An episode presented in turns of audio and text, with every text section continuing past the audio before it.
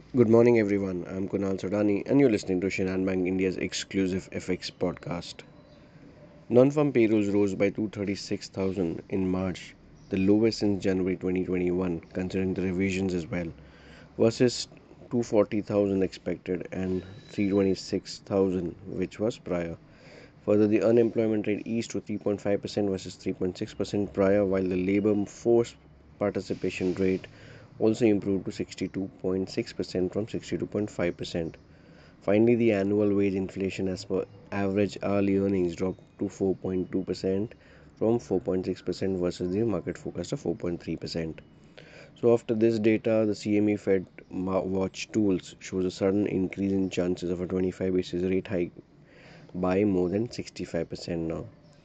On the other hand, upbeat German inflation clues and PMI data, as well as most firmer statistics from the Eurozone, allows the ECB hawks to keep the reins and suggest further rate increases from the region's central bank. ECB's policymaker Klaas Knot said that it is unclear whether a rate hike of 25 or 50 basis is required.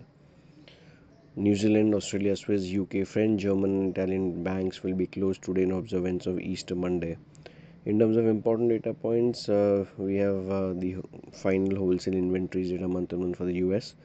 IMF meeting starts today, uh, and uh, if we talk about the macro picture, dollar index hovering around 102.15, Brent crude prices around $85 per barrel.